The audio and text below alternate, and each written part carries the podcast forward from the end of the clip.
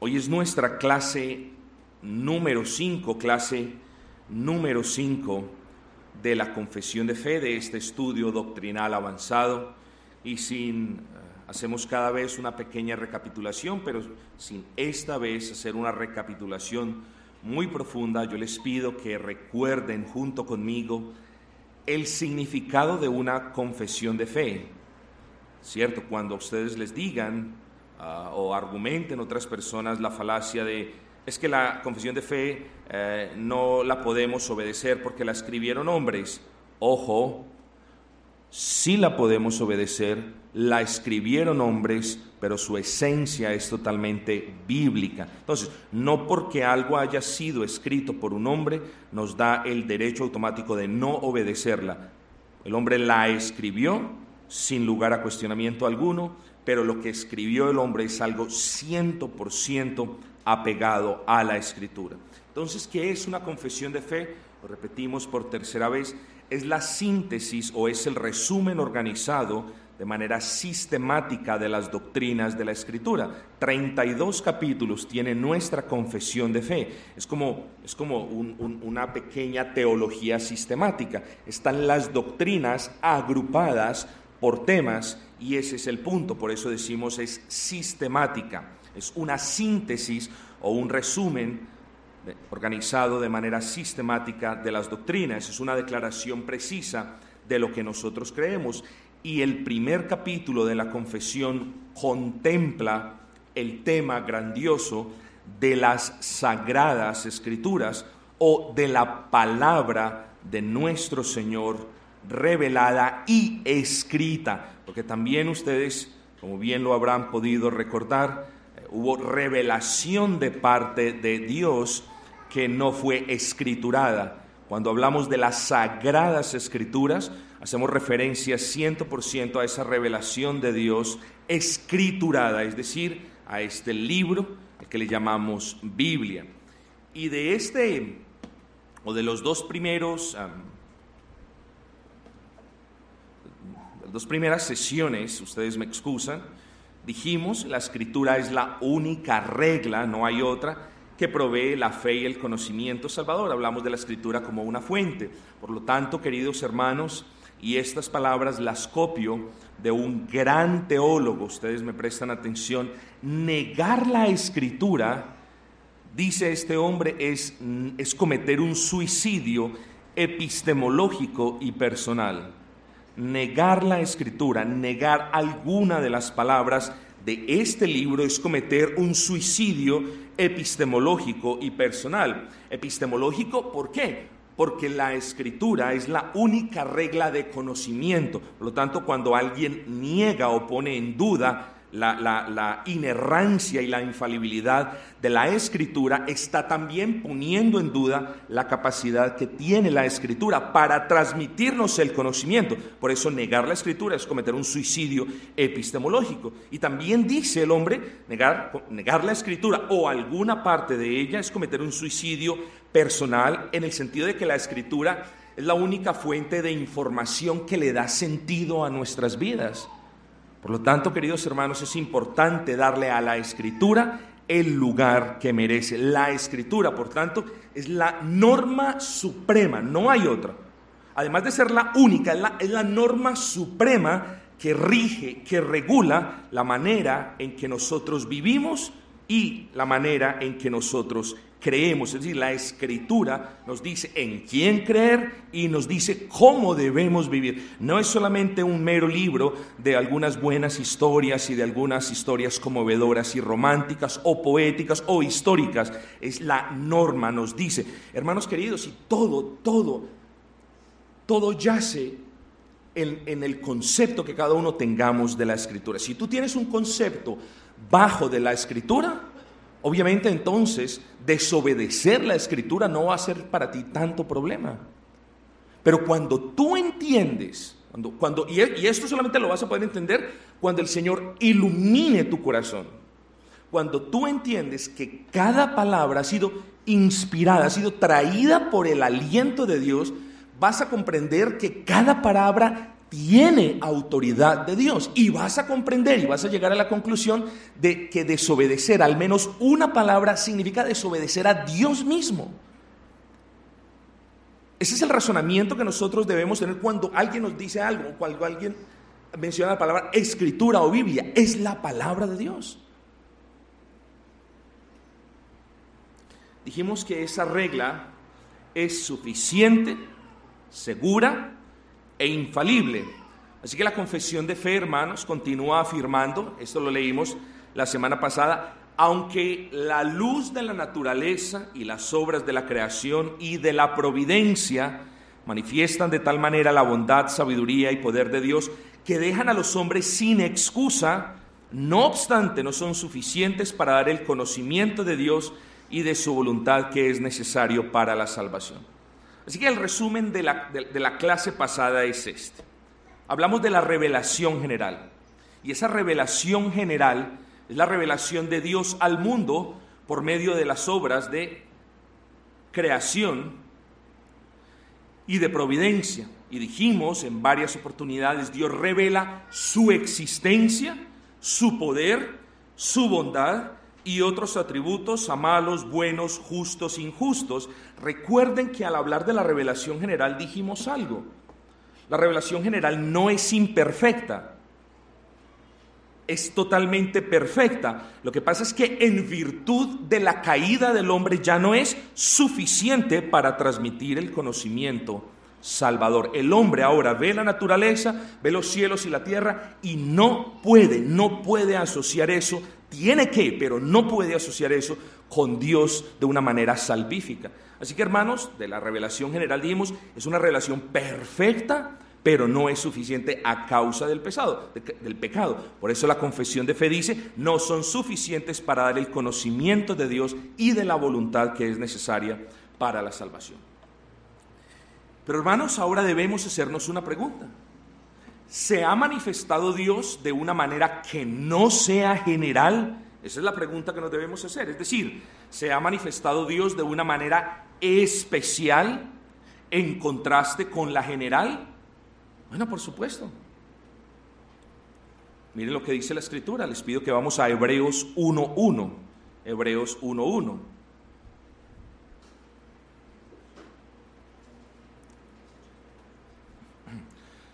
Dios, habiendo hablado muchas veces y de muchas maneras en otro tiempo a los padres por los profetas.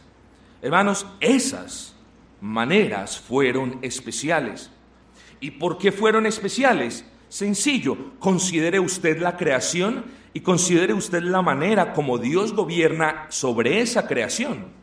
Bueno, estas cuestiones son gloriosas, pero dijimos son generales y estas son especiales a causa de las palabras inteligibles de Dios. Por eso es especial, queridos hermanos. Llamamos una revelación especial porque Dios condesciende al nivel del hombre de una manera en la que el hombre pueda comprender. El hombre mira los cielos y la tierra y en virtud del pecado que hay en el hombre, el hombre se puede imaginar cualquier cantidad de cosas. Pero cuando Dios, lo digo de una manera muy, muy, muy tan bíblica como a mí y prudente como a mí me sea posible, pero cuando Dios decide condescender, eso no es rebajarse, pero cuando Dios decide condescender al nivel humano, y hablar, usar de palabras que el hombre pueda entender, ahí le llamamos especial, hermanos. Y Hebreos 1.1 dice, Dios habiendo hablado muchas veces, de una está haciendo la diferencia o está poniendo en contraste o hace referencia a lo opuesto a la revelación general. En la revelación general Dios no habla. Dios muestra su existencia. Aquí Dios la prueba hablándole al hombre. Por eso es especial. Dios habiendo hablado muchas veces y de muchas maneras en otro tiempo a los padres, los profetas. Y quiero que tengan paciencia conmigo porque la comprensión de este versículo es fundamental mientras estudiamos la confesión de fe. Cuatro cosas que yo les pido que noten en este versículo y vamos a ir una por una. Primero, palabra del Señor me dice de manera explícita en el versículo 1, Dios habiendo hablado. El primer punto es, Dios habló. Y debemos notar varias cosas aquí.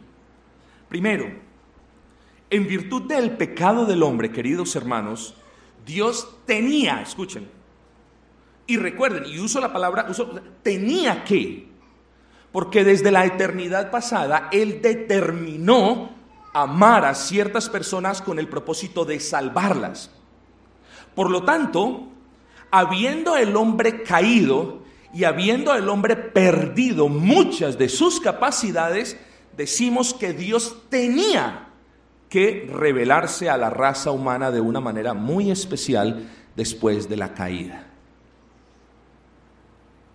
Dios tenía que hacerlo de una manera especial, y aquí decimos la general, la revelación general, no podía ser percibida por el hombre caído. Dios tenía que hacerlo de una manera especial, y aquí les pido que tengan paciencia, por medio de lo que dijimos la semana pasada y de lo que hemos estado diciendo. Hermanos, son cuatro años y medio que llevamos dando doctrina. Es hora de comenzar a apretar un poquitico el acelerador y comenzar a digerir cuestiones de grandes. Hablamos del Evangelio, es hermoso, hablamos de las verdades, eso es hermoso, pero tenemos que comenzar, hermanos, a prepararnos para esas grandes verdades y, que yo no me vea siempre forzado a ponérselos a ustedes casi con plastilina. Claro, la labor mía como maestro es explicarme de tal manera que ustedes puedan entender, pero la vuestra es orar y comenzar a alimentarse de estas verdades. Entonces decíamos, Dios tenía que revelarse al hombre de una manera especial por medio de un lenguaje proposicional. Y esto es muy importante y ustedes ya verán a lo largo de este estudio cuán importante es esto. Es decir, cuando hablamos de un lenguaje proposicional, escúchenme, no hablamos de no hablamos de raza no hablamos de nada, hablamos del uso de palabras inteligibles. Hablamos del uso de ideas congruentes, de frases lógicas, de razonamientos coherentes que el hombre pueda entender. Porque ¿de qué le sirve al hombre revelarse si el hombre no va a entender? Bueno, si Dios se revela y el hombre no entiende, no hay posibilidad alguna de salvación y eso debe quedar en claro. Por lo tanto, por eso hago énfasis y soy un poco pedante en el uso de ese lenguaje proposicional. Dios condesciende y nos habla de una manera que podamos entender. Así que mis queridos hermanos, son las palabras de Dios los que, la que hacen de esa revelación algo especial. Recuerden, son las palabras de Dios las que hacen de esa revelación algo especial. Entonces, lo primero, Dios ha hablado. Lo segundo, Dios ha hablado muchas veces. Eso me dice Hebreos 1.1. Dios ha hablado por medio de un lenguaje proposicional, por medio de palabras, de ideas coherentes, lógicas, que la raza humana o que aquellos receptores de esa revelación pudieron entender. Y lo segundo, esto es muy interesante, mis amados. Dios habla, dice la escritura, ha hablado muchas veces. Hermano, ha hablado muchas veces a lo largo de la historia de la redención justo después de la caída. Y yo quiero que ustedes, quiero estimularles un poquito a ustedes el conocimiento y les quiero hacer una pregunta. ¿Cuándo fue, y me alzan la mano si alguien quiere responder, ¿cuándo fue la primera vez que Dios habló de una manera especial al hombre después de la caída? Correcto. Esa fue la primera vez que Dios habló al hombre de una manera proposicional muy especial después de que el hombre comenzó a perder las facultades de comprender esa revelación general. Génesis 3:15, escuchen las palabras, dice, y Jehová Dios dijo, es decir, del mismo Dios omnipotente que creó los cielos y la tierra de la nada, de él salieron palabras que el hombre pudo entender y que a la postre quedaron consignadas. Dice, pondré enemistad entre ti y la mujer y entre tu simiente y la simiente suya. Ella te herirá en la cabeza y tú le herirás en el calcañar. Dios comenzó a hablar de su Hijo a la raza humana justo en el jardín del Edén. Entonces, Dios habló de una manera que el hombre pudiera entender y Dios habló muchas veces. Y presten atención a este dato, hermanos.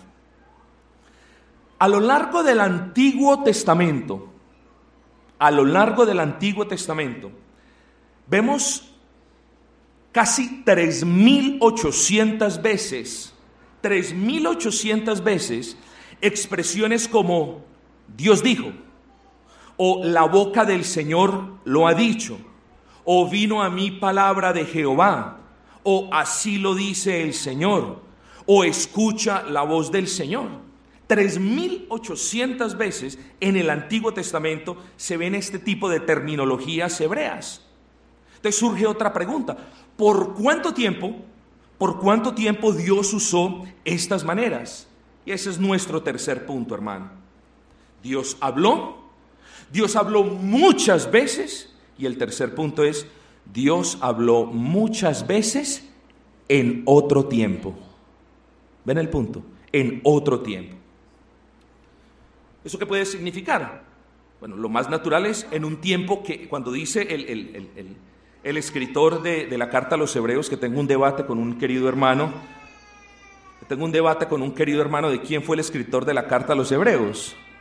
Y el hermano insiste que no fue Pablo y veo más rasgos paulinos en esa carta que en muchas otras, pero no importa, los grandes teólogos no se han puesto de acuerdo, así que tampoco nosotros puede significar en un tiempo que ya pasó.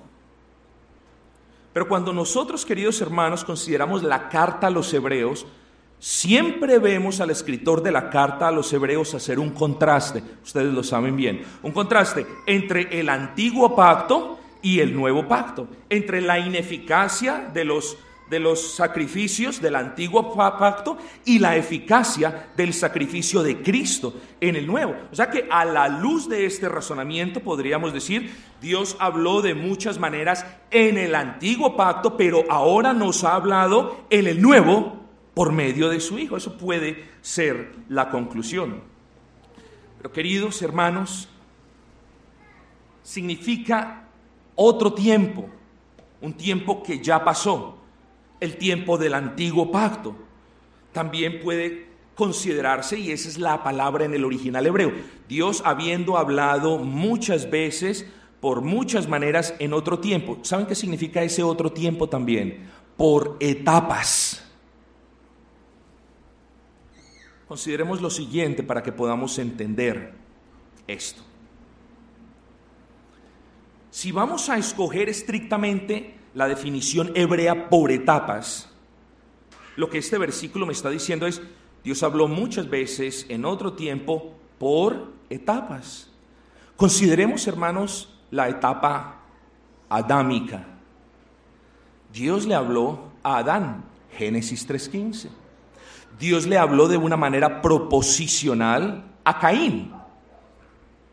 Y le dijo Jehová, ciertamente, dijo Jehová, Ciertamente, cualquiera que matare a Caín siete veces será castigado. Entonces, si lo vamos a ver desde esa manera por etapas, tenemos que probar que en cada etapa Dios habló de esa manera. No solamente entonces en la etapa adámica o en el periodo adámico, sino en el periodo noaico de Noé. Dios le habló de una manera proposicional por medio de palabras, de ideas lógicas, claras y coherentes a Noé. Dijo pues, dijo, habló Dijo pues Dios a Noé, he decidido el fin de todo ser porque la tierra está llena de violencia a causa de ellos. En la etapa abrahámica, Dios le habló a los patriarcas, hermanos. Dios le habló a Abraham, Génesis 17.1. Era Abraham de edad de 99 años cuando le apareció Jehová. Y dice, cuando le apareció y le dijo, habló con él no cara a cara como hablaba con Moisés, y no nos corresponde a nosotros, uy, ¿qué sería? ¿Cómo se le apareció? No, vamos a hablar de eso un poquito más adelante. Lo que nos importa a nosotros es que hubo una comunicación racional, coherente, verdadera entre el Dios omnipotente y una criatura, en este caso Abraham. Y dijo Dios, yo soy el Dios Todopoderoso, anda delante de mí y sé perfecto. En este periodo, hermanos, se comienza a registrar, además de la voz de Dios, otras maneras en las que Dios se estaba revelando a su pueblo, y son las teofanías, pero de eso vamos a hablar en un instante. Este periodo que sigue a continuación, estamos probando, Dios habló en el periodo adámico, Dios habló en el periodo noaico, Dios habló, Dios habló en la época de los patriarcas o en el periodo abrahámico, pero Dios también habló de manera proposicional en el periodo mosaico. Dios le habló a Moisés, Éxodo 3.2, y se le apareció el ángel de Jehová. Esto es una teofanía. Y aunque es discutible, ciertamente la mayoría de intérpretes bíblicos eh, aluden a, el ángel de Jehová como a Cristo mismo. Dios, eh, y se le apareció el ángel de Jehová, Dios, en una llama de fuego, aquí no vemos ningún lenguaje proposicional, de una zarza, mm, y él miró y vio que la zarza ardía en fuego y la zarza no se consumía. Eso es especial, eso es especial, pero todavía no hemos llegado al punto, no se ha consumado. Entonces Moisés dijo, iré yo ahora y veré esta grande visión, ¿por qué causa la zarza no se quema? Todavía no hemos llegado, no tenemos las pruebas para catalogar esta aparición o esta teofanía como una revelación especial. Viendo que Jehová, viendo Jehová que él iba a ver, lo llamó Dios en medio de la zarza y le dijo, Moisés, Moisés. Ahí esta revelación se convierte en especial. Era especial, sí, pero aquí podemos decir, conforme lo que hemos aprendido, es especial por la inclusión de las palabras del mismo Dios. Dios también, hermanos queridos, le habló a su pueblo por medio de teofanías. Bueno, esto ya tenemos mucho material, voy a saltar un poquito de eso. Hermanos queridos, pero yo sí, sí, tengo que ser humilde, hermano, muy, muy humilde, hermano. Yo, la verdad que no me las puedo venir aquí a dar delante de ustedes del superconocedor. Cuando uno está estudiando para enseñarles a ustedes, hay veces uno se sorprende de las cosas que uno aprende y no sabía. Eso es maravilloso, hermano. Es maravilloso. Porque cuando yo me encontré con esto, yo lo había considerado, lo había leído, pero nunca lo había visto de esa manera. Aquí viene, y ya vamos a hablar de eso más adelante, aquí viene una nueva manera de revelación. Por el momento hemos hablado de esa revelación proposicional. Pero Dios se reveló a su pueblo, a Israel, por medio de Moisés. Esa es una revelación maravillosa que debe ser catalogada como especial. Les voy a leer. Entonces dijo Moisés a Jehová, ay Señor, nunca he sido hombre de fácil palabra, ni antes ni desde que tú hablas a tu siervo, porque soy tardo en el habla, tengan paciencia mis hermanos, y torpe de lengua, versículo 11 de Éxodo 4. Y Jehová le respondió, ¿quién dio la boca al hombre? Ven, estaban teniendo una conversación, hermanos. Eso es especial. Pero ahorita, ahorita viene el punto del por qué es especial que Dios se haya comunicado de una manera especial con Israel por medio de Moisés. Tengan un poquito de paciencia, ya vamos. Y Jehová le respondió, estaban teniendo una conversación, se entendían mutuamente. Por supuesto, esto quiere sobra decirlo. Y Jehová le respondió, ¿quién dio la boca al hombre o quién hizo al mudo y al sordo, al que ve y al ciego? ¿No soy yo Jehová? Ahora pues ve, yo estaré con tu boca y te enseñaré lo que hayas de hablar. Hasta ese punto nosotros pudiéramos concluir, ah, Moisés ha sido designado como un profeta de Dios, ¿cierto? Pero miren que ahora se vuelve más especial. Y él dijo, ay Señor, envíate ruego por medio del que debes enviar.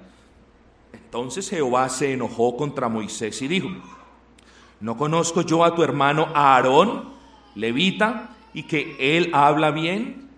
Y he aquí que él saldrá a recibirte y al verte se alegrará en su corazón. Ojo, tú hablarás a él, miren, tú hablarás a él y pondrás en su boca las palabras y yo estaré con tu boca y con la suya y os enseñaré lo que hayáis de hacer.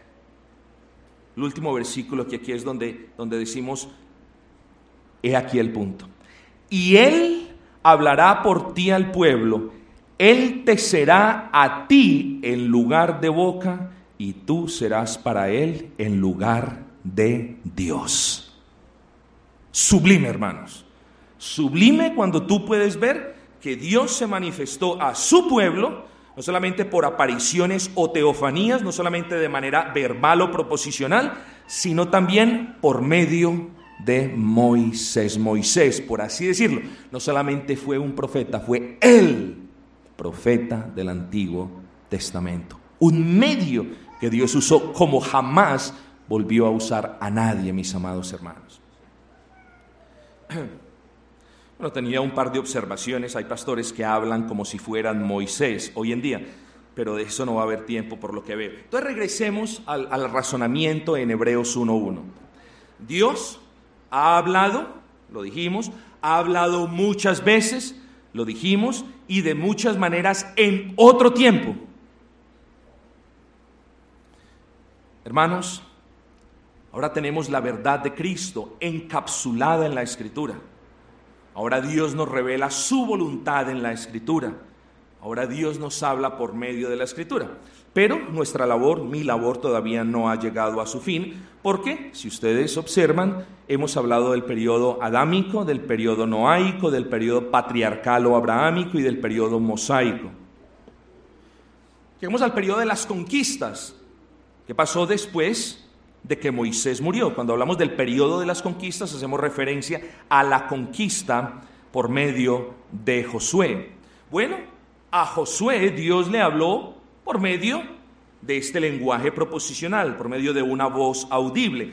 Aconteció que después de la muerte de Moisés, siervo de Jehová, que Jehová habló a Josué, hijo de Nun, servidor de Moisés, diciendo, mi siervo Moisés ha muerto, ahora pues levántate y pasa este Jordán tú y todo este pueblo a la tierra que yo les doy a los hijos de Israel. Les voy a leer este versículo para que comprendamos lo que viene a continuación.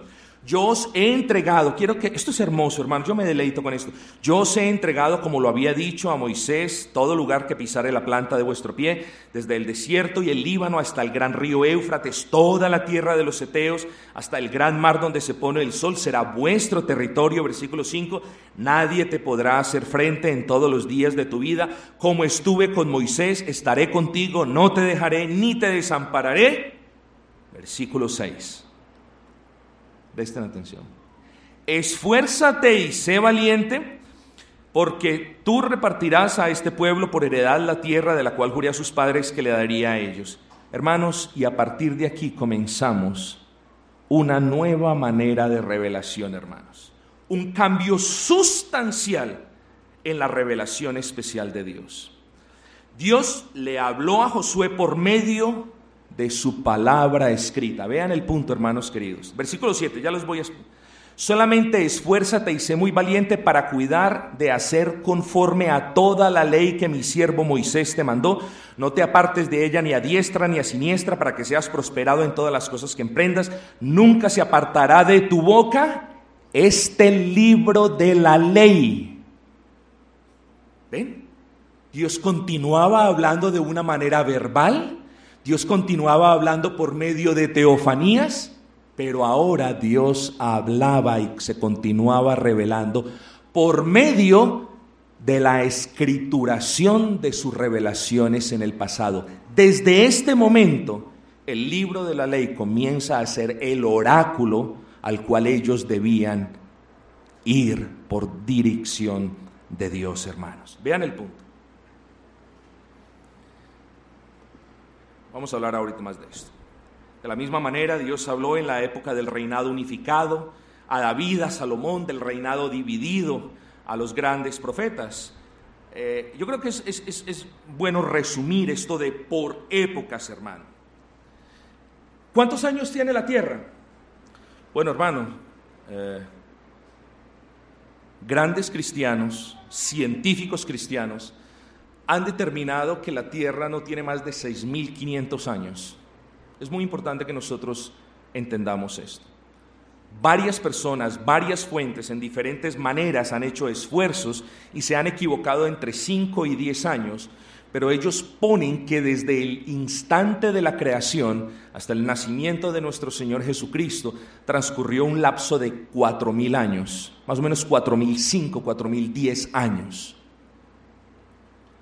Desde el nacimiento de Cristo hasta hoy han pasado 2018 años, por lo tanto la tierra no tiene más de 6020 años. Es una tierra joven. Pero ¿cuál es el punto de esto, hermano? Dios se reveló de maneras especiales no escritas. Recordemos que Dios se comenzó a revelar de manera escrita a partir de la muerte de Moisés en la época de la conquista. Entonces, Dios se reveló de maneras especiales no escritas por 2500 años.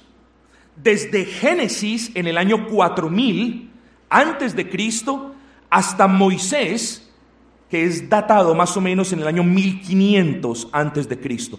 Por 2500 años la única forma en la que Dios se revelaba a su pueblo fue por medio de teofanías, por medio de visiones, por medio de sueños, pero no por medio de la voluntad suya escriturada en papel, por así decirlo.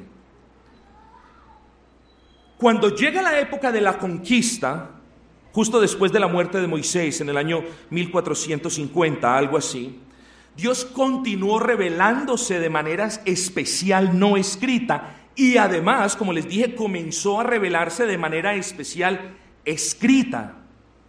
Ahora, ¿por cuánto tiempo, queridos hermanos, Dios se reveló de manera escrita? Bueno, estrictamente, exactamente, hace en el año comenzó a revelarse de manera escrita en el año 1500 antes de Cristo hasta el día de hoy.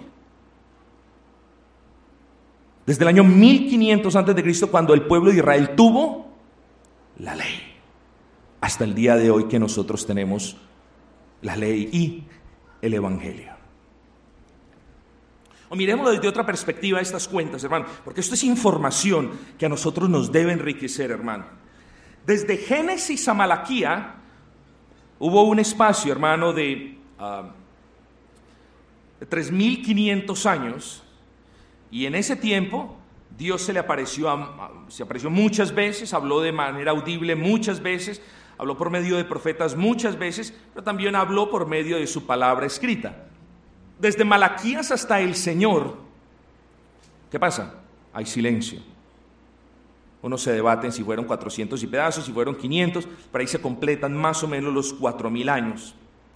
Y desde el Señor hasta el año 96, Dios habló por medio de su Hijo, hermanos.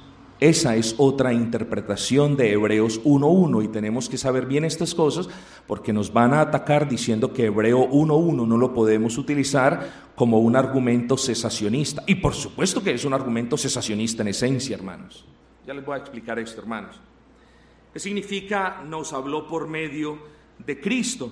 Bueno, hermano querido, claro que sí. Eh, hablamos de que el Señor Jesucristo es la directa fuente de inspiración y los apóstoles y quienes escribieron el Nuevo Testamento actuaron bajo la directa inspiración del Espíritu de Cristo. Es en ese sentido que nosotros decimos, gracias a que Cristo nos ha hablado en estos tiempos, nosotros no tenemos necesidad de nada más. Su revelación es infinitamente superior. Entonces, véanlo desde esa manera, hermanos.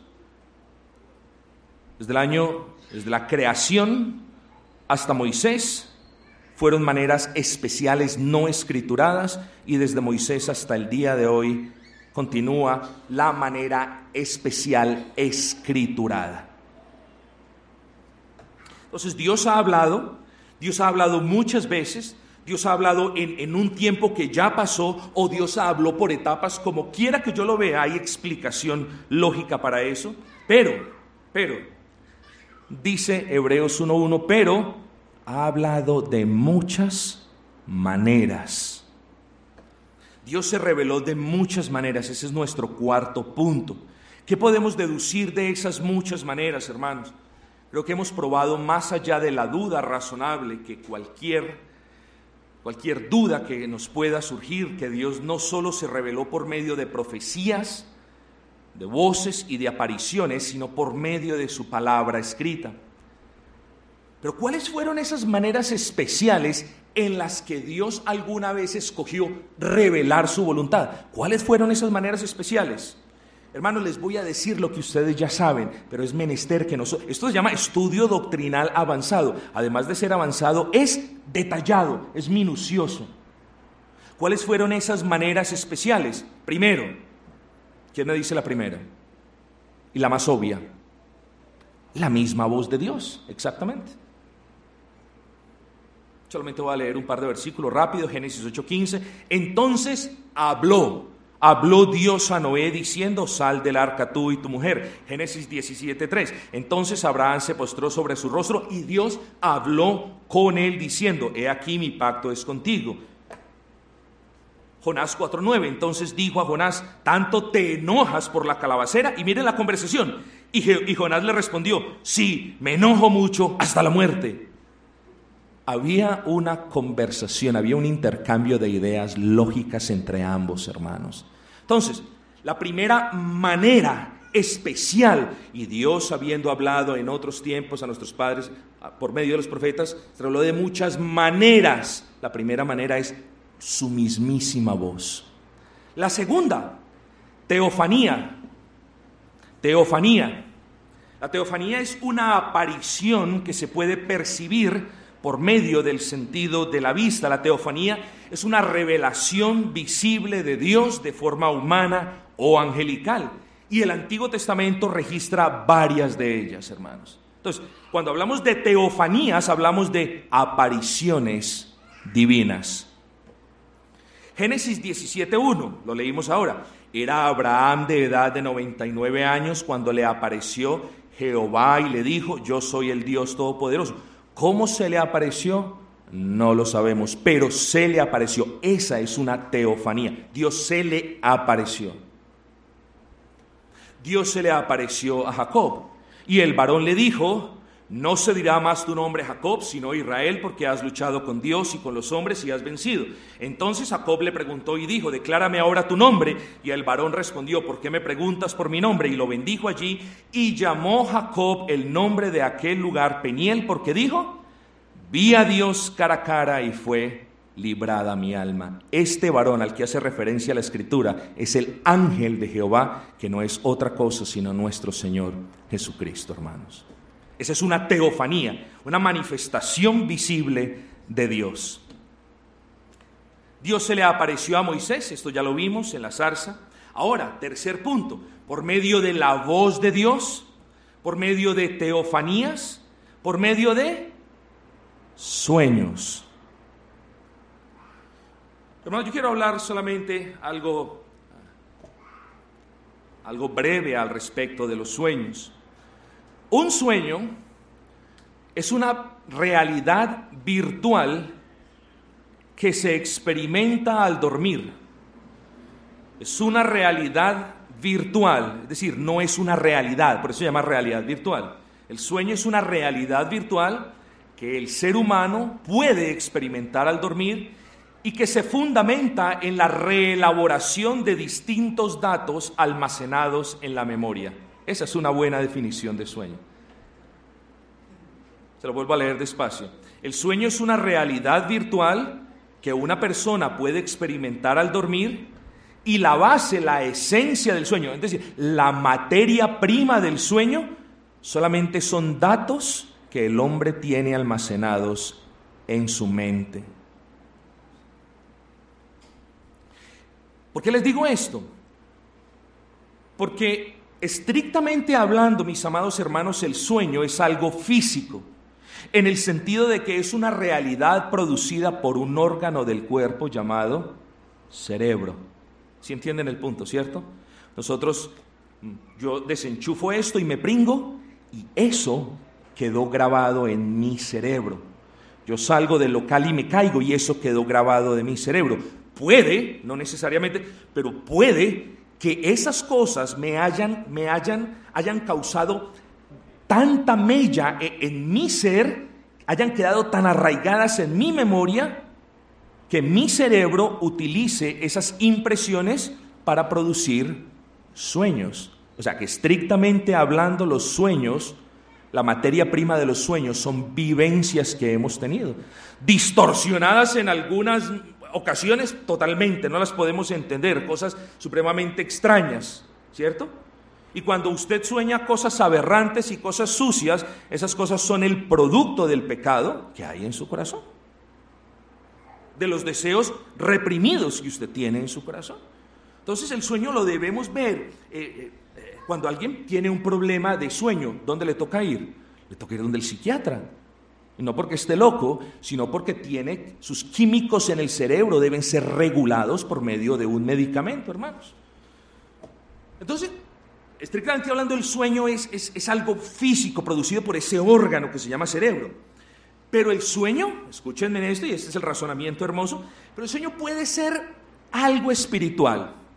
¿En qué sentido? En el sentido de que cuando el hombre duerme, la conciencia del hombre, la conciencia ya no es un órgano, la conciencia del hombre le puede continuar recriminando acerca de un pecado cometido. Entonces, yo cometo un pecado y mientras estoy en mis plenos sentidos, yo puedo ser redarguido como cristiano por la conciencia. ¿Qué es la conciencia? Es la voz de Dios que actúa en nosotros como un magistrado teniendo la ley del Señor enfrente y cada vez que nosotros violamos la ley del Señor, esa voz del Señor nos dice, violaste la ley del Señor, violaste la ley del Señor. Eso está muy bien. Entonces las personas dicen, yo me voy a relajar, me voy a dormir para olvidarme de todo. Bueno, en el cristiano la conciencia sigue funcionando aún en un estado subconsciente o de sueño. Entonces decimos que, puede ser algo espiritual, hermanos, porque la conciencia puede continuar recriminando o reprochando el pecado cometido por medio de un sueño. Pero como usted lo quiera ver, si usted lo quiere definir de una manera muy física o muy tangible, cerebro, o espiritual, conciencia, ninguno de los sueños que nosotros soñamos hoy en día se parecen al tipo de los que habla la escritura. Porque la escritura nos habla de sueños, de manifestaciones y de visiones en las que Dios revelaba su voluntad. El error radica, hermanos, en creer que Dios habla por medio de sueños, muestra cosas por medio de sueños, revela el futuro por medio de sueños. No, en otro tiempo, me dice Hebreos 1, en otro tiempo lo hacía. En otro tiempo Dios sí habló por medio de sueño, mayormente a sus profetas, a quienes dio su Espíritu Santo para que comprendieran, para que memorizaran y para que escribieran exactamente lo que habían soñado. Pero hoy, queridos hermanos, Dios nos habla a nosotros, una vez más, por la escritura y nos da su Santo Espíritu para que comprendamos la escritura perfectamente. Y la pregunta es, ¿qué necesidad tenemos de inventar un nuevo mecanismo de carga que lleve una cosa de aquí hasta allá cuando ya tenemos la rueda? ¿Cuál es el afán del hombre que Dios le hable en sueños cuando tenemos la palabra profética más segura que es la escritura? ¿Cuál es la necesidad? Perdón, excúsenme ustedes esa palabra. ¿Cuál es el morbo? ¿Cuál es el morbo sucio de que Dios me habló por medio de sueños y yo vi a Dios y yo vi a... Hubo un caso aquí de alguien que decía, yo vi a Satanás sentado en el viaducto. Sueños, sueños, sueños, visiones, de todo y no palabra del Señor, hermanos. Y eso es el típico caso de las personas que tienen la palabra del Señor, esa revelación que es especial, la tienen por debajo, hermano. Les gusta lo sensacional, le gustan las cosas extrañas, le gusta el misticismo y son personas que no conocen la verdad revelada por el Señor. Pero Dios habló por medio de sueños. Génesis 31:11. Y me dijo el ángel, ojo, me dijo de manera proposicional, de manera que éste lo pudo entender, y me dijo el ángel de Dios, en sueños. Jacob, y yo dije, heme aquí. Y él dijo, alza ahora tus ojos. Ven, otra conversación.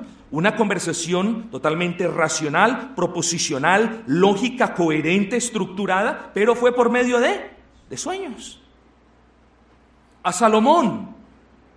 Y se le apareció Jehová a Salomón en Gabaón una noche en sueños y aquí hay otra conversación. Y le dijo Dios, pide lo que quieras que yo te dé. Y Salomón dijo, tú hiciste gran misericordia a tu siervo David. Y el Señor le contestaría más adelante, eso te voy a dar. Ven el punto. Palabras, ideas, frases lógicas, claras y coherentes de parte de Dios por medio de, de sueños. Visiones.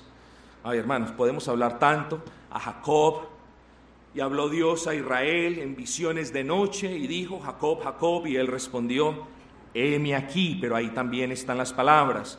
A Daniel, a Pablo, y se le mostró a Pablo una visión de noche, un varón macedonio estaba en pie, rogándole y diciéndole, pasa a Macedonia y ayúdanos.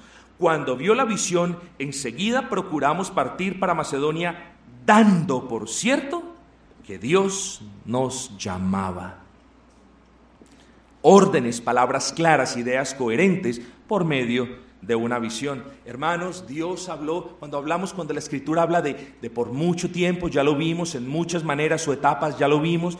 Cuando, cuando, cuando el, el, escritor de la carta a los hebreos hace referencia a muchas maneras, imagínense en todas estas maneras, la voz de Dios, las apariciones del Señor, los sueños, las visiones, los profetas.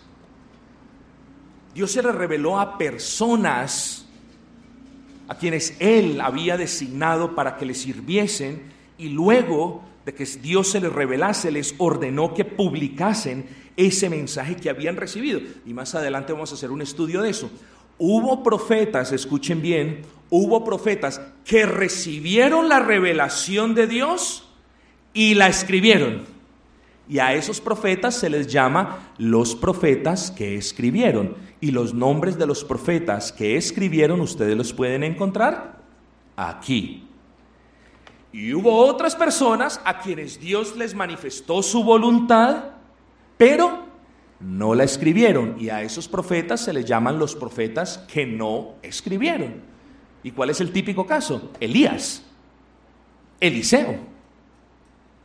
Esos son los dos casos que se me vienen a la mente de inmediato. Entonces, Dios habló también por medio de los profetas y por supuesto, hermano, el mismo escritor de la carta a los hebreos dice, y por medio del Señor Jesucristo, hermanos, podríamos hablar mucho al respecto, pero esta ha sido la revelación más especial de todas, que Dios nos hablara por medio de su propio Hijo. Ese fue el clímax de la revelación especial y no puede haber nada que sobrepase eso, hermanos queridos. Así que hermanos, la voz de Dios, las teofanías, los sueños, las visiones, las profecías y la revelación por medio del Señor Jesucristo, todas esas fueron revelaciones especiales de parte de Dios en contraste con las generales. En las generales, Dios manifestaba su existencia a la raza humana, sus atributos. En las especiales Dios manifestaba su voluntad por medio de palabras que el hombre podía entender. En las generales Dios comunicaba a todos sus atributos. En las especiales Dios comunicaba a algunos su voluntad. En las generales Dios revelaba a todos su existencia.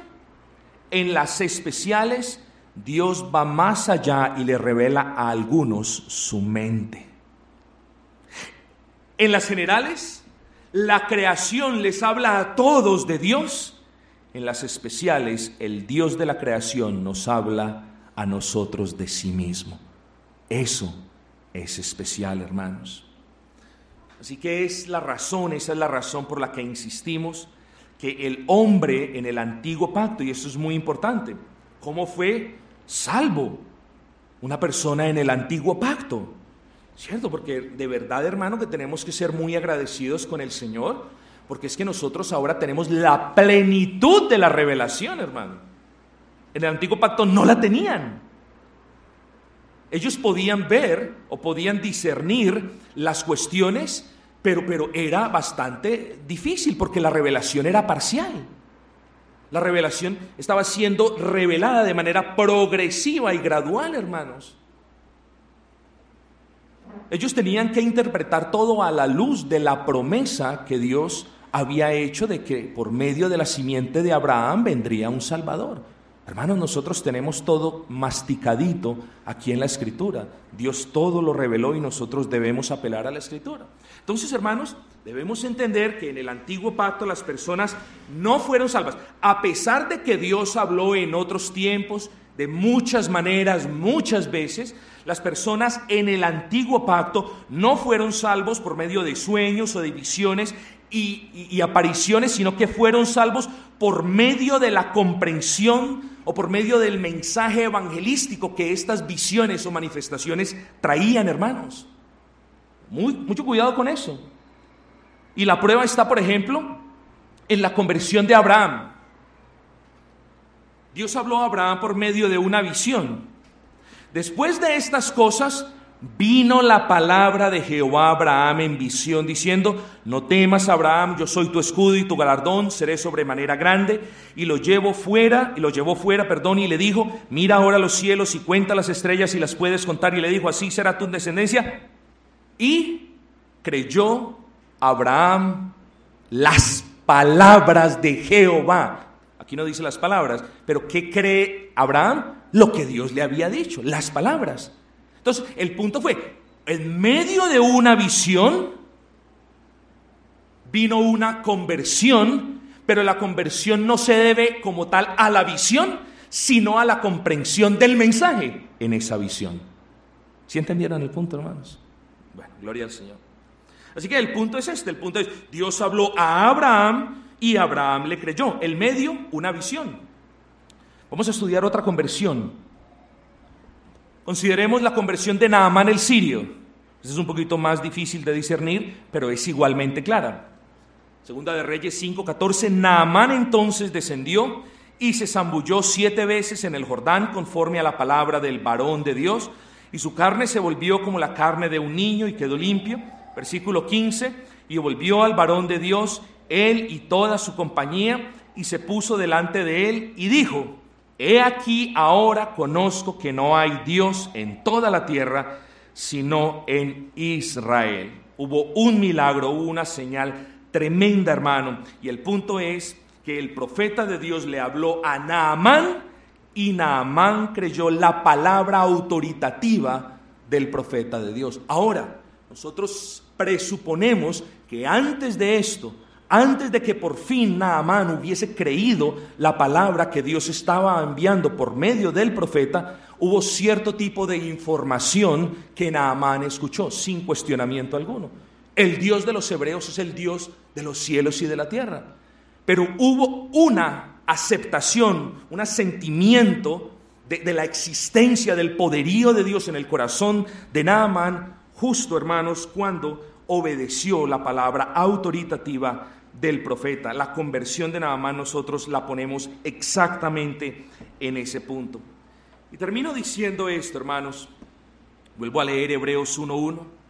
Dios habiendo hablado muchas veces y de muchas maneras en otro tiempo a los padres por los profetas, en estos postreros días nos ha hablado por el Hijo. Hermanos queridos, y lo único que hace todo esto para decir esto, y lo único que hace la confesión de fe es hacer referencia directa a ese pasaje diciendo, por lo tanto agradó al Señor en distintas épocas y de diversas maneras revelarse a sí mismo y declarar su voluntad a la iglesia. Eso es todo lo que hace la confesión de fe. Virtualmente hace referencia directa a Hebreos 1.1.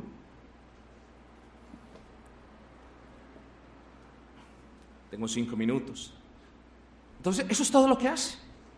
La confesión de fe lo único que hace es casi hacer referencia directa a Hebreos 1.1. Eso es todo lo que hace, hermanos. Y hasta este punto entonces, la confesión de fe afirmó lo que Dios hizo. Y a partir de este punto, la confesión de fe pasa a decirnos lo que Dios haría de manera inmediata. Por eso dice, y posteriormente, ¿ven el punto? Aquí se para la confesión de fe y dice, dice, dice así, dice así. Agradó al Señor en distintas épocas y en distintas maneras revelarse a sí mismo y declarar su voluntad. Y ahora, esto es lo que Dios haría. Y la confesión continúa diciendo, para preservar y propagar mejor la verdad y para un establecimiento y consuelo más seguros de la iglesia contra la corrupción de la carne y la malicia de Satanás y del mundo, dice, le agradó poner por escrito esta revelación en su totalidad, lo cual hace a las santas escrituras muy necesarias. Lo único que dice la confesión de fe, en otros tiempos, en otras maneras, Dios habló muchas veces, pero a nuestro Dios soberano le plació que la manera más segura de comunicarse con la raza humana sería por medio de la escrituración de esas revelaciones. Pregunta, ¿hubo más revelaciones de las que quedaron escritas? ¡Uh! Me imagino que sí. A nosotros no nos importa, ni es para nosotros conocerlas. Las que quedaron escritas, como dice, repito, Juan capítulo 20, versículo 30, quedaron escritas para que nosotros creamos que Cristo es el Hijo del Dios vivo.